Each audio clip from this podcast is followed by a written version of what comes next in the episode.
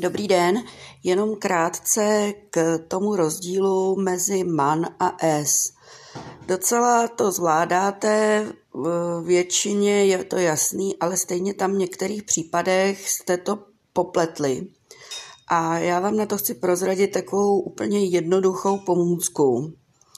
Pokud tu činnost můžou vykonávat lidi, tak tam dáme man. A pokud je to něco mimo lidskou činnost, tak tam dáte to S, jako S regnet, nebo S ist 10 Uhr a tak dále.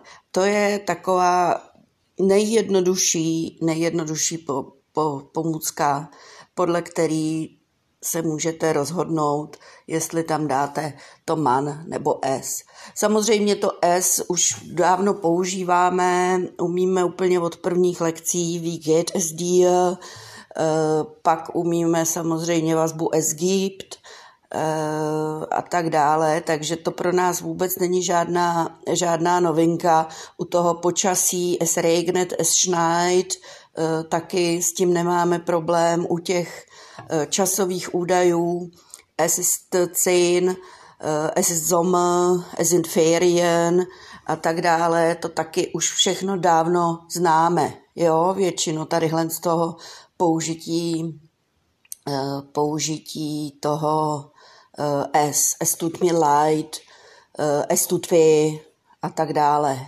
jo, takže opravdu, pokud si e, nebudete jistý, jestli tam dát man nebo s, zamyslete se, jestli to dělá člověk, a nebo ne, a podle toho to tam, to tam dejte. To je všechno, naschlánou.